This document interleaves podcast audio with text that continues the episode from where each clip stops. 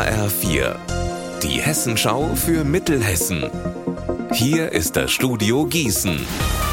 Mit Klaus Padella, guten Tag. Am Rosenmontag gehört Marburg dieses Jahr endlich wieder den Narren. Heute Mittag gab es dort den traditionellen Rosenmontagszug mit gut 40 Zugnummern und Tausenden von verkleideten Zuschauern am Straßenrand. Und unter sie hat sich HR4 Mittelhessen-Reporter Alexander Gottschalk gemischt. Wie kommt denn der Zug bei den Marburgern jetzt nach der Corona-Pause an? Die Stimmung hier in Marburg ist wirklich spitze. Der Sonnenschein hat tausende Menschen aus der Region hier in die Innenstadt gelockt. Nicht nur die Karnevalsvereine sind froh, dass der Umzug nach 2 Jahren wieder stattfinden kann. Viele Eltern haben mir erzählt, dass es für ihre kleinen Piraten, ihre kleinen Prinzessinnen und ihre Krokodile das erste Fasching ist. Entsprechend hat man hier wirklich strahlende Kindergesichter gesehen, als die Kamelle geflogen ist. Beim Umzug selbst war das Motto Aloha Hawaii. Gesehen hat man das zum Beispiel an einer fahrenden Strandhütte. Mein persönliches Highlight war aber der Wagen des KC Niederwalgern. Die sind hier in einer großen NASA-Rakete angereist und die Rakete war ausgestattet mit einer Rauchmaschine und mächtigen Boxen. Und so haben ausgerechnet die Astronauten für mächtig Partystimmung gesorgt.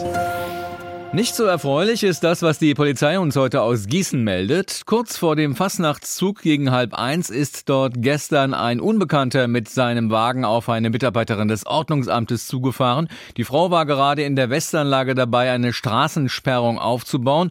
Nur durch einen Sprung zur Seite konnte sich die Frau in Sicherheit bringen. Der Mercedes fuhr dann weiter und touchierte in der Schanzenstraße eine Hauswand. Der 30 bis 35 Jahre alte Fahrer ließ den Wagen stehen und flüchtete danach zu Fuß weiter.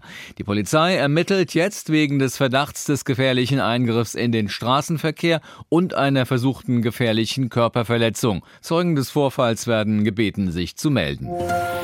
Das Leitungswasser in der Gemeinde Brechen kann wieder bedenkenlos getrunken werden. Die Gemeinde und das Gesundheitsamt haben jetzt Entwarnung gegeben. Nach den vorliegenden Untersuchungsergebnissen wird das letzte Woche verhängte Abkochgebot wieder aufgehoben. Unser Wetter in Mittelhessen. In der Nacht stark bewölkt, aber weitgehend trocken. Morgen viele Wolken, vereinzelt etwas Nieselregen. Meist, und darüber freuen sich die Verantwortlichen der morgigen Fastnachtszüge, meist bleibt es trocken. Die Temperaturen in Heuchelheim 10 Grad, in Florstadt Stammheim 12 Grad und in Wirbelau 11 Grad.